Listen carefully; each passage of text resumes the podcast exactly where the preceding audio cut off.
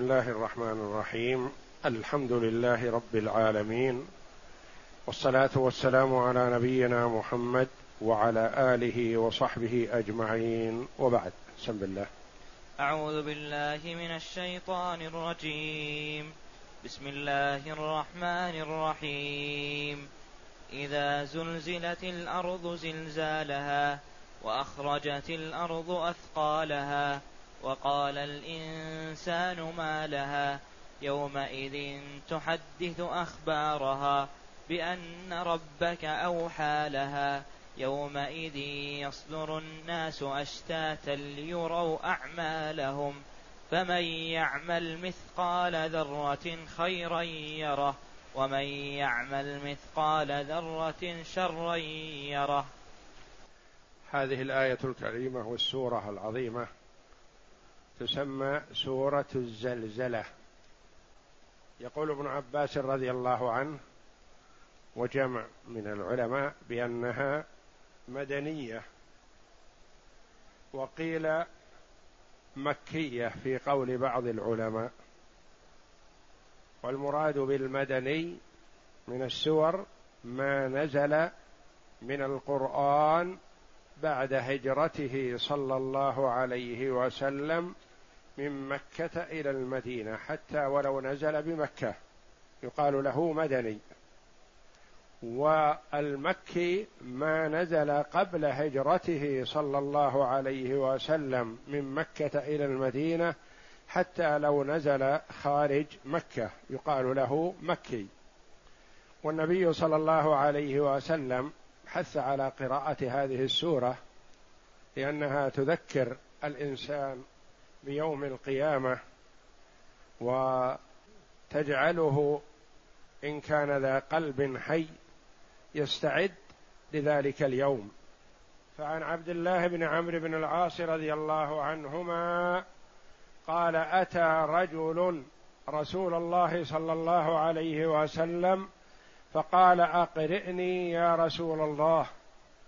قال اقرأ ثلاثا من ذوات ألف لام راء فقال الرجل كبر سني واشتد قلبي وغلظ لساني. قال اقرأ ثلاثا من ذوات حاميم. فقال مثل مقالته الأولى. فقال اقرأ ثلاثا من المسبحات. فقال مثل مقالته الأولى. وقال ولكن أقرئني يا رسول الله سورة جامعة فأقرأه إذا زلزلت الأرض حتى فرغ منها. قال الرجل والذي بعثك بالحق لا أزيد عليها. فقال رسول الله صلى الله عليه وسلم أفلح الرويجل أفلح الرويجل. رواه أحمد وأبو داود والنسائي ومحمد بن نصر والحاكم وصححه والطبراني وابن مردويه والبيهقي في الشعب. وعن أنس رضي الله عنه قال قال رسول الله صلى الله عليه وسلم من قرأ إذا زلزلت الأرض عدلت له نصف القرآن ومن قرأ قل هو الله أحد عدلت له بثلث القرآن. ومن قرأ قل يا أيها الكافرون عدلت له بربع القرآن. أخرجه الترمذي وابن مردويه والبيهقي. يقول الله جل وعلا إذا زلزلت الأرض زلزالها. الزلزلة التحريك بشدة تتحرك حركة شديدة. وإذا شرط وزلزلت فعل الشرط وجواب الشرط يأتي وهو قوله جل وعلا يومئذ تحدث أخبارها. إذا زلزلت يومئذ تحدث أخبارها. اختلف المفسرون رحمهم الله في هذه الزلزلة.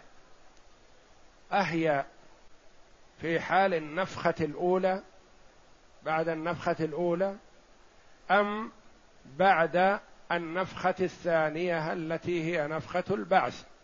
والنفخات قيل ثلاث وقيل اثنتان. النفخة الأولى على قول ثلاث نفخة الفزع ونفخة الصعق ونفخة البعث. وقيل اثنتان نفخة الصعق ونفخة البعث. وهذه الزلزلة أهي عند النفخة الأولى يعني عند الصعق. أم هي عند النفخة الثانية عند البعث؟ أم قبل هذا على قول النفخة الأولى عند الفزع؟ فقيل عند الفزع لأن الناس حينئذ يتساءلون عنها ما هذا؟ ويكون المراد في قوله وقال الإنسان ما لها؟ الإنسان مطلقا الكافر والمؤمن. يقول ما الذي حصل؟ عندما تتزلزل الأرض وتتحرك الحركة الشديدة من قوة نفخة إسرافيل عليه السلام تتحرك وتتقلب وترتج بأهلها فيقول الإنسان مطلقا الإنسان المؤمن والكافر إذا كانت الأولى. يقول ما لها. أما إذا كانت الثانية عند البعث فالذي يقول المراد بالإنسان حينئذ الكافر. لأن المؤمن يؤمن بأن هذا يوم القيامة وهذا البعث. وهو مستعد لذلك ومؤمن بالبعث. أما الكافر هو الذي كان ينكر البعث فحين فحينما يرى الحركة ويستيقظ وكأنه يستيقظ من نومه يقول ما الذي حصل؟ لأنه منكر. والله جل وعلا يقول في كتابه العزيز زعم الذين كفروا أن لن يبعثوا. قل بلى وربي لتبعثن. ثم لتنبؤن بما عملتم وذلك على الله يسير. فإنكار البعث كفر. لقوله تعالى زعم الذين كفروا أن لن يبعثوا فالذي ينكر البعث يصدق عليه أنه كافر. وإن ادعى الإسلام إذا زلزلت الأرض زلزالها. زلزالها مصدر تأكيد للفعل. إذا زلزلت زلزالها يعني كانت الزلزلة شديدة وقوية. وزلزالها قراءة الجمهور بكسر الزاي زلزالها. وقرئ قراءة سبعية بفتح الزاي زلزالها. إذا زلزلت الأرض زلزالها. وأخرجت الأرض أثقالها. أخرجت الأرض أثقالها يعني ما في جوفها. أخرجته إلى ظاهرها وسطحها. ما هو هذا المخرج؟ ما فيها من الأموات. على أن المراد بهذه الزلزلة زلزلة البعث. وأخرجت الأرض اثقالها الأثقال التي فيها لأن الثقل إذا كان داخل الأرض يقال ثقلها وإذا كان فوق الأرض يقال عليها. وأخرجت الأرض الأثقال التي عليها وإذا كان في باطنها يقال أثقالها يعني في وسطها داخلها. وأخرجت الأرض أثقالها. المراد بما اودع فيها من الأموات. تخرجهم إلى سطحها لأنها لأن الله جل وعلا في ذلك الوقت يرسل مطرا أربعين يوما كما جاء في الحديث كمني الرجال. ثم ينبت الله الأجسام التي قبرت فيها تنبت. مثل ما ينبت من الطراثيث ونحوها. فإذا استكملت أمر الله جل وعلا إسرافيل فنفخ الصور فتطايرت الأرواح فدخلت كل روح في صاحبها لا تخالفه ولا تفارقه. وأخرجت الأرض أثقالها. ولهذا يقال للجن والإنس الثقلان لأنهم من ما يكونون في الأرض.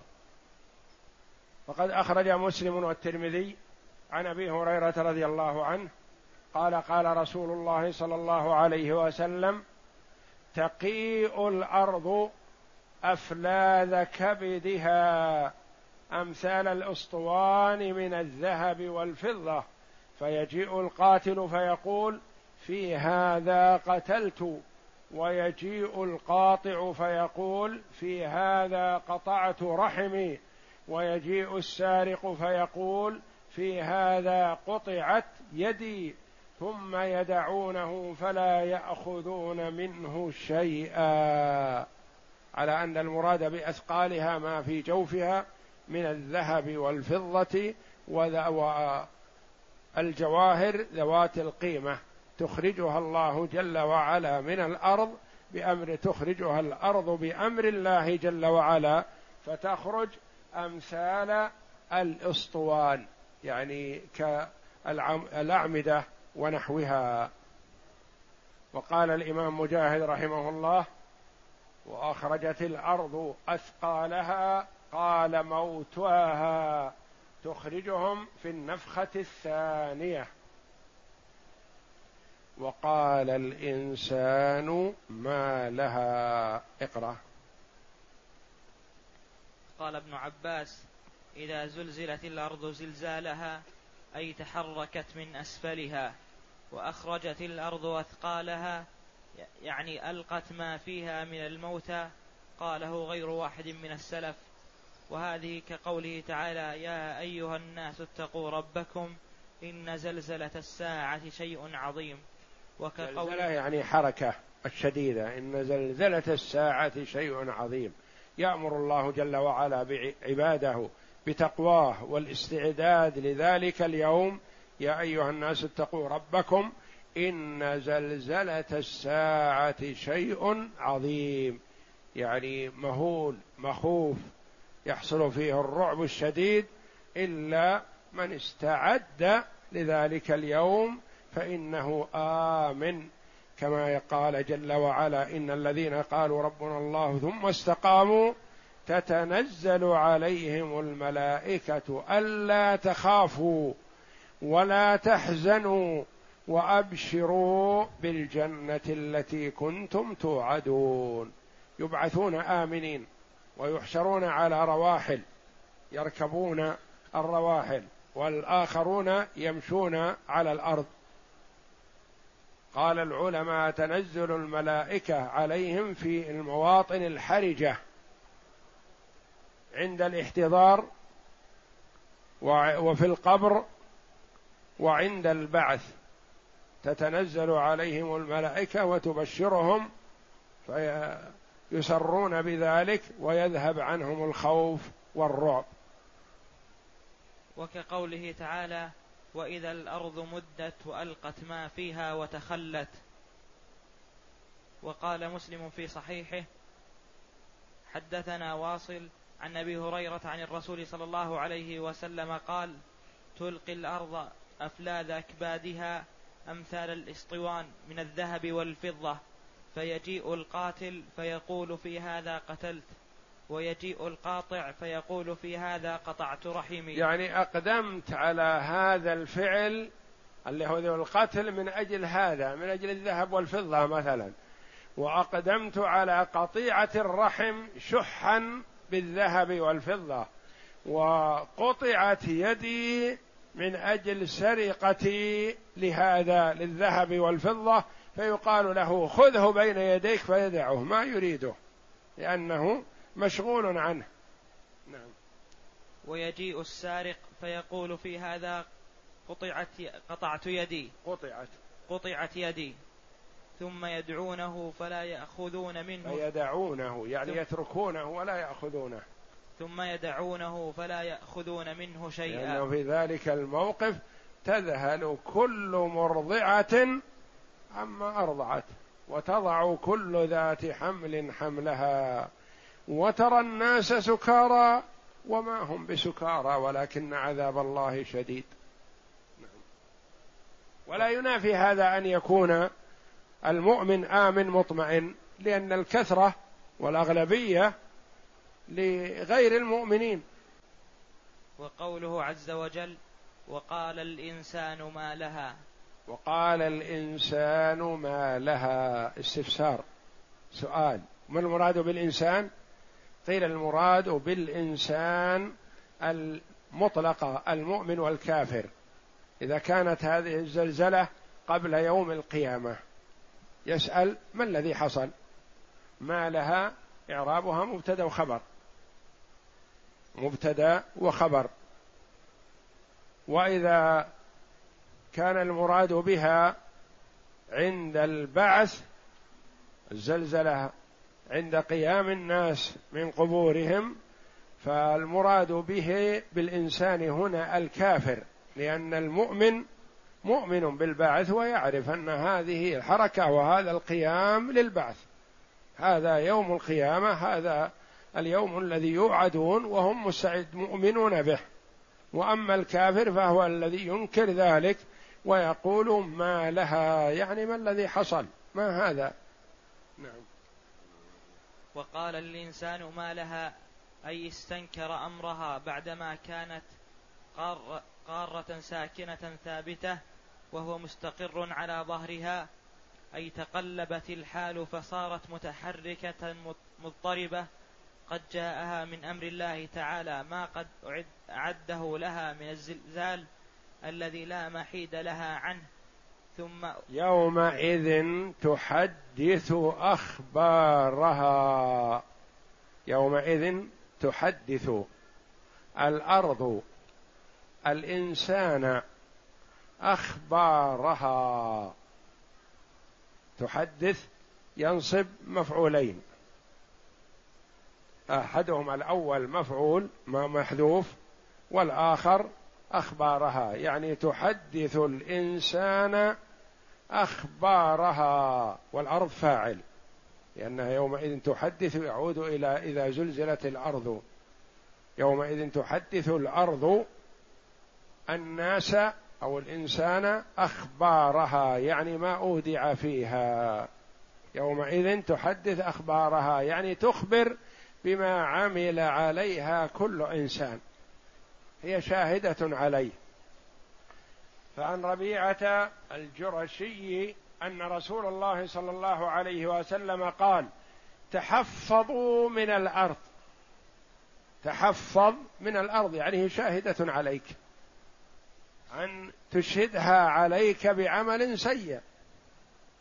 تحفظوا من الأرض فإنها أمكم وأنه ليس من أحد عامل عليها خيرا أو شرا إلا وهي مخبرة به.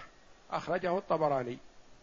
يعني تخبر بما عمل عليها. ولهذا قال العلماء رحمهم الله يستحب للإنسان إذا صلى الفريضة أن يصلي النافلة في مكان آخر من أجل تعدد الأماكن في أداء العبادة لأنها تشهد له. ولذا يحصل للإنسان مثلا إذا جاء لمكان جديد أو غريب عليه أو بعيد عنه يصلي فيه ركعتين يقرأ فيه ما تيسر من القرآن يذكر الله جل وعلا لأن الأرض شاهدة عليه تشهد عليه وليحذر أن يشهدها عليه بسيء فإنها ناطقة بذلك. وعن أبي هريرة رضي الله عنه قال قرأ رسول الله صلى الله عليه وسلم يومئذ تحدث أخبارها. قال أتدرون ما أخبارها؟ قالوا الله ورسوله أعلم. كان الصحابة رضي الله عنهم إذا سألهم النبي صلى الله عليه وسلم عن شيء قالوا الله ورسوله أعلم. لأنه عليه الصلاة والسلام ما سألهم ليستعلم منهم وإنما سألهم ليخبرهم. فيفوضون العلم إلى الله جل وعلا ثم إلى رسوله صلى الله عليه وسلم. أما نحن إذا سئل الواحد منا عن شيء ما وهو يجهله فيقول الله أعلم. لأنه يقال الله ورسوله أعلم في حال حياة النبي صلى الله عليه وسلم لأنه ما سأل عن هذا الشيء إلا وهو يريد الإخبار عليه الصلاة والسلام. فيقول السائل الله ورسوله أعلم. أما بعد وفاته صلى الله عليه وسلم فإذا سئل المسلم عن شيء ما وهو لا يعلمه يقول الله أعلم. قالوا الله ورسوله أعلم. قال فإن أخبارها أن تشهد على كل عبد وأمة بما عمل على ظهرها. إنها مطلعة عليه والله جل وعلا ينطقها. تقول عمل علي كذا وكذا فهذه أخبارها. أخرجه أحمد والترمذي وصححه والنسائي وغيرهم. وعن انس بن مالك رضي الله عنه ان رسول الله صلى الله عليه وسلم قال ان الأرض لتجيء يوم القيامه بكل عمل عمل على ظهرها. وقرأ رسول الله صلى الله عليه وسلم إذا زلزلت الأرض زلزالها حتى بلغ يومئذ تحدث أخبارها. أخرجه ابن مردويه والبيهقي. يومئذ تحدث أخبارها يعني تشهد على بني آدم وعلى الثقلين الجن والإنس بما عمل عليها. والله جل وعلا محيط بكل شيء لكن جرت سنة الله جل وعلا بمقتضى عدله سبحانه وتعالى أنه يستشهد على فعل الإنسان. وقد كما تقدم أنه جاء في الحديث عن النبي صلى الله عليه وسلم أن العبد يقول يا ربي إنك وعدتني الا تظلمني فيقول الله جل وعلا لك ذلك. فيقول اذا يا ربي لا أقبل شاهدا إلا من نفسي. يريد شهود على فعله والله مطلع جل وعلا لا تخفى عليه خافية. العبد يقول أريد شاهد يا ربي. فيقول الله جل وعلا لك ذلك. فيختم الله على لسانه ثم تنطق جوارحه بما عمل. كل جارحة تنطق بما عملت. ثم يفتح الله على لسانه فيقول لجوارحه سحقا لكن وبعدا عنكن كنت أحاجج.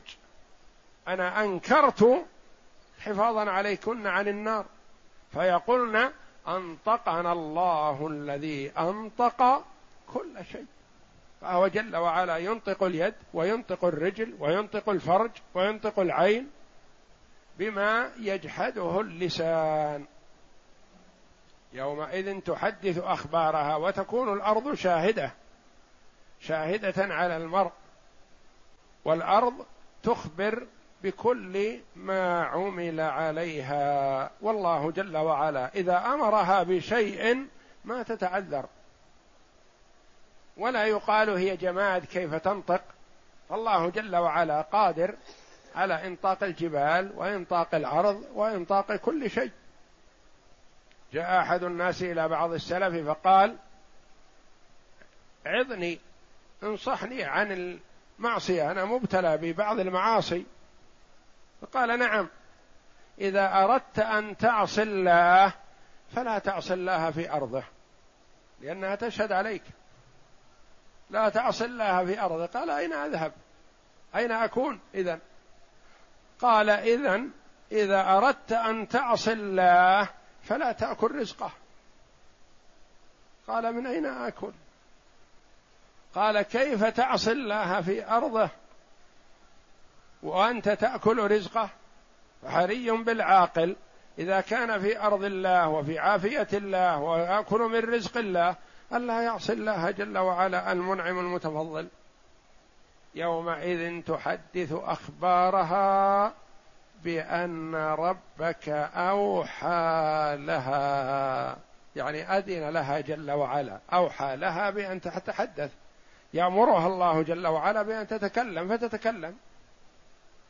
وكما قال الله جل وعلا في كتابه أنه خاطب الأرض والسماء إتيا طوعا أو كرها قالتا أتينا طائعين. فلا يقال كيف جماد تتكلم. وقد كلم الحجر رسول الله صلى الله عليه وسلم معجزة له. والله جل وعلا قادر على إنطاق كل شيء بأن ربك أوحى لها يعني أذن لها. هي الآن ما أذن لها أن تقول وإلا ممكن تشهد على كل إنسان لأنها تحفظ ما يعمل عليها. فإذا جاء الوقت المناسب يأذن الله جل وعلا لها بأن تنطق.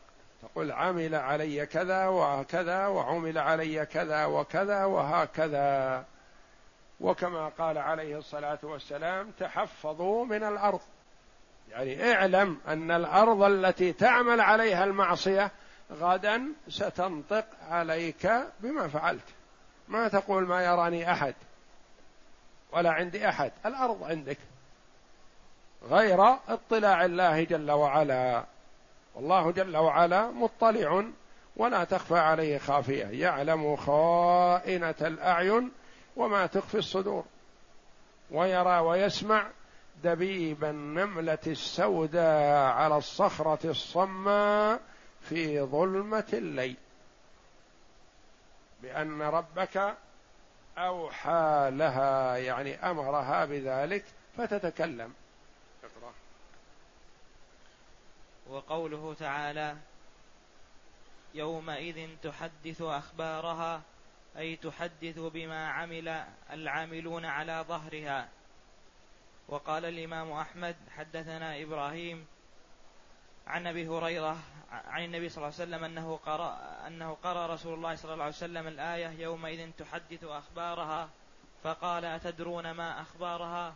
قالوا الله ورسوله أعلم. قال فإن أخبارها أن تشهد على كل عبد وأمه بما عمل عبد وأمه المراد بالعبد إذا قيل عبد وأمه الرجل والمرأة. وتسمى المرأة أمة الله. نعم. وتشهد أن تشهد على كل عبد وأمة بما عمل على ظهرها أن تقول عمل كذا وكذا يوم كذا وكذا فهذه أخبارها. تحدد اليوم والساعة والدقيقة. ونوع العمل لأنها مطلعة. تراه ومسجل فيها. نعم. وقوله تعالى بأن ربك أوحى لها قال البخاري أوحى لها وأوحى إليها ووحى لها ووحى إليها. كذا قال ابن عباس أوحى لها أي أوحى إليها. والظاهر أن هذا مضمون بمعنى أذن لها. يومئذ تحدث أخبارها. قال قال يومئذ يصدر الناس أشتاتا. يومئذ يصدر الناس أشتاتا. يصدر يتوجه ويسير الناس. والصدر الرجوع إلى الأماكن. والورود الإقبال على الشيء. يقال ورد إلى الماء يعني يعني انتهى غرضه من الماء وذهب. يومئذ يصدر الناس أشتاتا يصدرون إلى منازلهم. انتهى العرض والحساب يصدرون إلى منازلهم لكنهم يصدرون أشتاتا. بينهم تفاوت عظيم. تفاوت عظيم. اولا يصدرون جماعات يعني جماعات زمر. وهم متميزون متفاوتون. منهم من يصدر إلى أعلى عليين ومنهم من يصدر إلى أسفل السافلين والعياذ بالله في نار جهنم. والناس بين بين بين هذا وهذا. أهل الجنة والسعداء يتوجهون إلى الجنة وهم مسرورون فرحون وجوههم تضيء وأهل النار والعياذ بالله يساقون إليها سوقا ويزخون فيها زخا ويقذفون فيها قذفا والعياذ بالله. تسوطهم الملائكة حتى تدخلهم النار. يومئذ يصدر الناس أشتاتا ليروا أعمالهم. ليروا أو ليروا.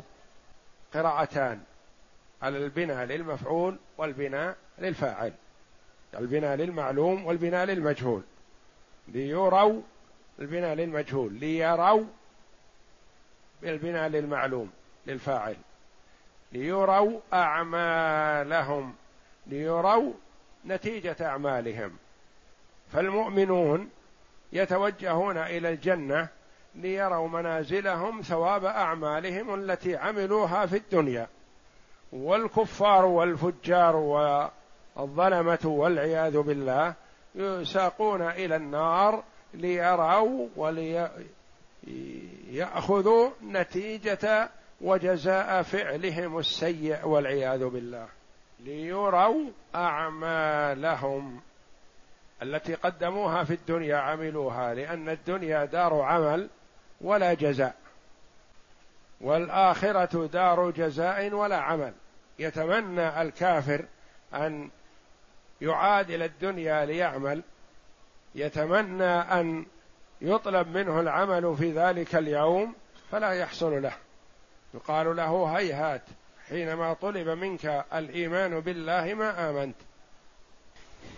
وقوله تعالى يومئذ يصدر الناس أشتاتا اي يرجعون عن موقف الحساب أشتاتا أي أنواعا وأصناف ما بين شقي وسعيد ومأمور به إلى الجنة ومأمور به إلى النار.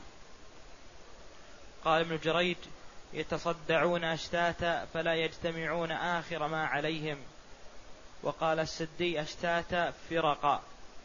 وقوله تعالى ليروا أعمالهم أي ليعلموا ويجازوا بما عملوه في الدنيا من خير وشر. ولهذا قال فمن يعمل مثقال ذرة خيرا يره ومن يعمل مثقال ذرة شرا يره. فمن يعمل مثقال ذرة المراد بالذرة والله أعلم أصغر شيء من النمل. هذه الذرة. يعمل وزن هذه من الخير يجد ثوابه لا يضيع عند الله شيء. ومن يعمل مثقال ذرة من الشر يجد عقابه إن لم يعفو الله جل وعلا عنه. فالخير محفوظ ولا ينقص منه شيء لأن الله جل وعلا منزه عن الظلم. والله جل وعلا لا يظلم الناس شيئا ولكن الناس أنفسهم يظلمون. وهو جل وعلا يثيب على العمل الصالح وإن قل. والعمل السيء قد يواخذ الله جل وعلا به ويعاقب عليه وقد يعفو الله جل وعلا عنه لأن العفو عن السيء كرم وجود والله جل وعلا أهل الكرم. فالذرة على قول جمع من المفسرين أن المراد به أصغر شيء من أنواع النمل. وقيل المراد بالذرة إذا المرء وضع كفه على مفتوحة الأصابع على الأرض فما يعلق من حبات الرمل الصغيرة لأن الحبة الكبيرة ما تعلق. حبات الرمل الصغيرة تعلق بيده هذه الواحدة منها ذرة يعني لا وزن لها. وقيل المراد بالذرة ما يرى من وهج الشمس إذا دخلت من قوة الغرفة أو المنزل. يعني إذا دخلت الشمس من قوة مثلا ما يرى في طريق الشمس هذه اللي يرى في العين ولا يستطاع أن يمسك يقال لها ذرة. يعني أنها أصغر ما يكون. أصغر ما يكون من الأشياء إذا عملها المرء خيرا فالله جل وعلا يثيبه عليها. وما عمله من سوء يعاقب عليها إن لم يعفو. لأن الله جل وعلا يقول إن الله لا يغفر أن يشرك به ويغفر ما دون ذلك لمن يشاء. ما دون الشرك داخل تحت المشيئة بما الصغائر والكبائر. قال مقاتل رحمه الله نزلت في رجلين فمن يعمل مثقال ذرة خيرا يره ومن يعمل مثقال ذرة شرا يره. نزلت في رجلين كان أحدهما يأتيه السائل فيستقل أن يعطيه التمرة والكسرة والجوزة وكان الآخر يتهاون بالذنب اليسير كالكذبة والغيبة والنظرة ويقول إنما أوعد الله النار على الكافرين. فأنزل الله جل وعلا فمن يعمل مثقال ذرة خيرا يره. يعني لا تستقل الصدقة ولو بالكسرة القليلة من الخبز أو الحبة الواحدة من التمر.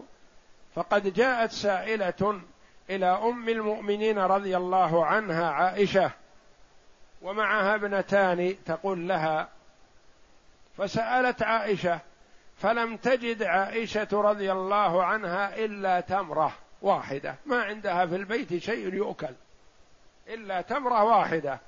فأعطتها السائلة هذه.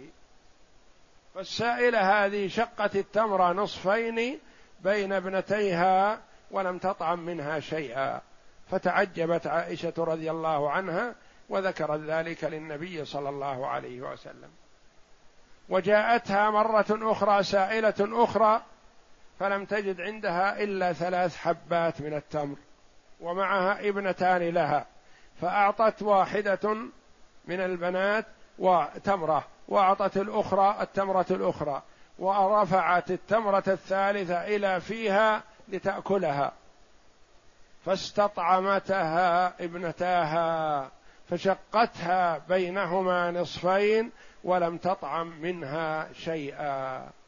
الشاهد عندنا أن عائشة رضي الله عنها ما استقلت الصدقة بالتمرة الواحدة.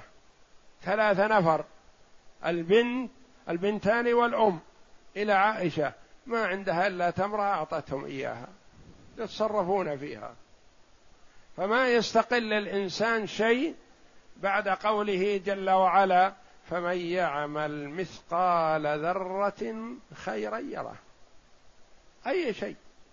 والكلمة الطيبة صدقة. إذا لم يجد شيئا مطلقا فالكلمة الطيبة صدقة. ولا ينبغي للإنسان أن يتساهل في المعصية كما يقول بعض الناس أو الكثير من الناس يقول الناس واقعون في أمور عظائم إذا قلت له يا أخي هذا مثلا ما ينبغي وما يليق من مثلك وهذه سيئة قال وين؟ الناس واقعين في كبائر وأنت تنكر عليه هذه. هذه بسيطة هذه سهلة. لا يا أخي السيئات والمعاصي ما ينبغي أن يستسهل بها. والنبي صلى الله عليه وسلم مثل السيئات هذه الصغائر. إذا تجمعت أثرت. واضرت الإنسان كحال القوم في البرية. يريدون أن يطبخوا ما معهم فيذهبون فهذا يأتي بعود وهذا يأتي بجذع وهذا يأتي بكذا وهذا يأتي بكذا فيجتمع حطبا كثيرا يوقدون عليه وينضجون عليه ما أرادوا إنضاجه. وهو مجتمع من أشياء صغائر فكذلك السيئات الصغائر إذا تجمعت على صاحبها أهلكت. ولا ينبغي للإنسان أن يستسهل المعصية وإن كانت يسيرة وإن كان الناس واقعين في أكثر. فما يسوف لنفسه ويقول الناس واقعون في الكبائر الناس كذا الناس كذا. عليك بنفسك واحذر السيئات أن تتراكم عليك فتهلكك. فمن يعمل مثقال ذرة خيرا يعني من الخير الذي يحبه الله جل وعلا يرضاه يره. يره وفي قراءة يره بالتسكين وفي قراءة بالبناء للمجهول يراه يعني يطلع عليه ويدركه. فمن يعمل مثقال ذرة خيرا يره ومن يعمل مثقال ذرة شرا يره.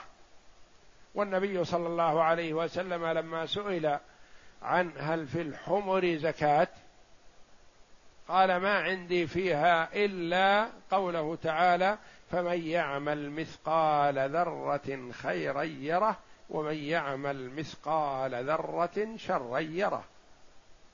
فالإنسان إذا حصل على نعمة وحصل على خير ونتائج مثل مثلا كما يقال مثلا في البقول والفواكه ونحوها هذه ليس فيها زكاة واجبة لكن فيها صدقة التطوع. الأشياء التي ينعم الله بها على عبده جل وعلا أكثرها ما فيها زكاة واجبة لكن فيها صدقة التطوع. فصدقة التطوع في كل شيء. فمن يعمل أي إنسان يعمل أي خير وإن قل سيراه ويأخذ ثوابه بإذن الله. أو سيء سيراه ويعاقب عليه إن لم يعفو الله جل وعلا عنه. نعم. وقال ابن أبي حاتم حدثنا أبو زرعة عن سعيد بن جبير في قوله تعالى فمن يعمل مثقال ذرة خيرا يره ومن يعمل مثقال ذرة شرا يره. وذلك لما نزلت هذه الآية ويطعمون الطعام على حبه مسكينا ويتيما وأسيرا. كان المسلمون يرون أنهم لا يؤجرون على الشيء القليل إذا أعطوه. فيجيء المسكين إلى أبوابهم فيستقلون أن يعطوه التمرة والكسرة والجوزة ونحو ذلك. فيردونه ويقولون ما هذا بشيء؟ إنما نؤجر على ما نعطي ونحن نحبه. وكان آخرون يرون أنهم لا يلامون على الذنب اليسير الكذب الكذبة والنظرة والغيبة وأشباه ذلك. ويقولون إنما وعد الله النار على الكبائر فرغبهم في القليل من الخير أن يعملوه فإنه يوشك أن يكثر. وحذرهم من اليسير من الشر من الشر فإنه يوشك أن يكثر. فنزلت فمن يعمل مثقال ذرة يعني وزنا أصغر النمل. خير وقال بعض المفسرين رحمهم الله هذه الآية في حال الدنيا. فمن يعمل مثقال ذرة خيرا يره. ومن يعمل مثقال ذرة شرا يره. هذه في حال الدنيا بالنسبة للسعداء والأشقياء. فالكافر إذا عمل في الدنيا خيرا وإن كان مثقال ذرة فإنه سينال ثوابه في الدنيا بالصحة والعافية وسعة الرزق والولد والجاه وغير ذلك من النعم التي يعطيه الله جل وعلا ثوابه عليها في الدنيا. ثم ينتقل إلى الدار الآخرة ولا يبقى له حسنة لأن حسناته التي عملها أثيب عليها في الدنيا.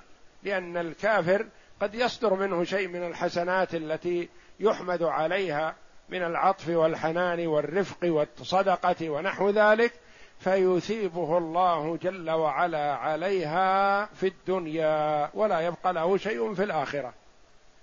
ومن يعمل مثقال ذرة شرا يره بالنسبة للمؤمن إذا عمل سيئة الله جل وعلا يعاقبه عليها أو يعفو عنه في الدنيا يعاقبه عليها بما يصيبه من الهم والغم والشوكة والأذى. يعني سيئاته في الدنيا يأخذ عقابها في الدنيا فيقدم إلى الاخره إلى ربه جل وعلا وحسناته موفورة وسيئاته محيت عنه في الدنيا.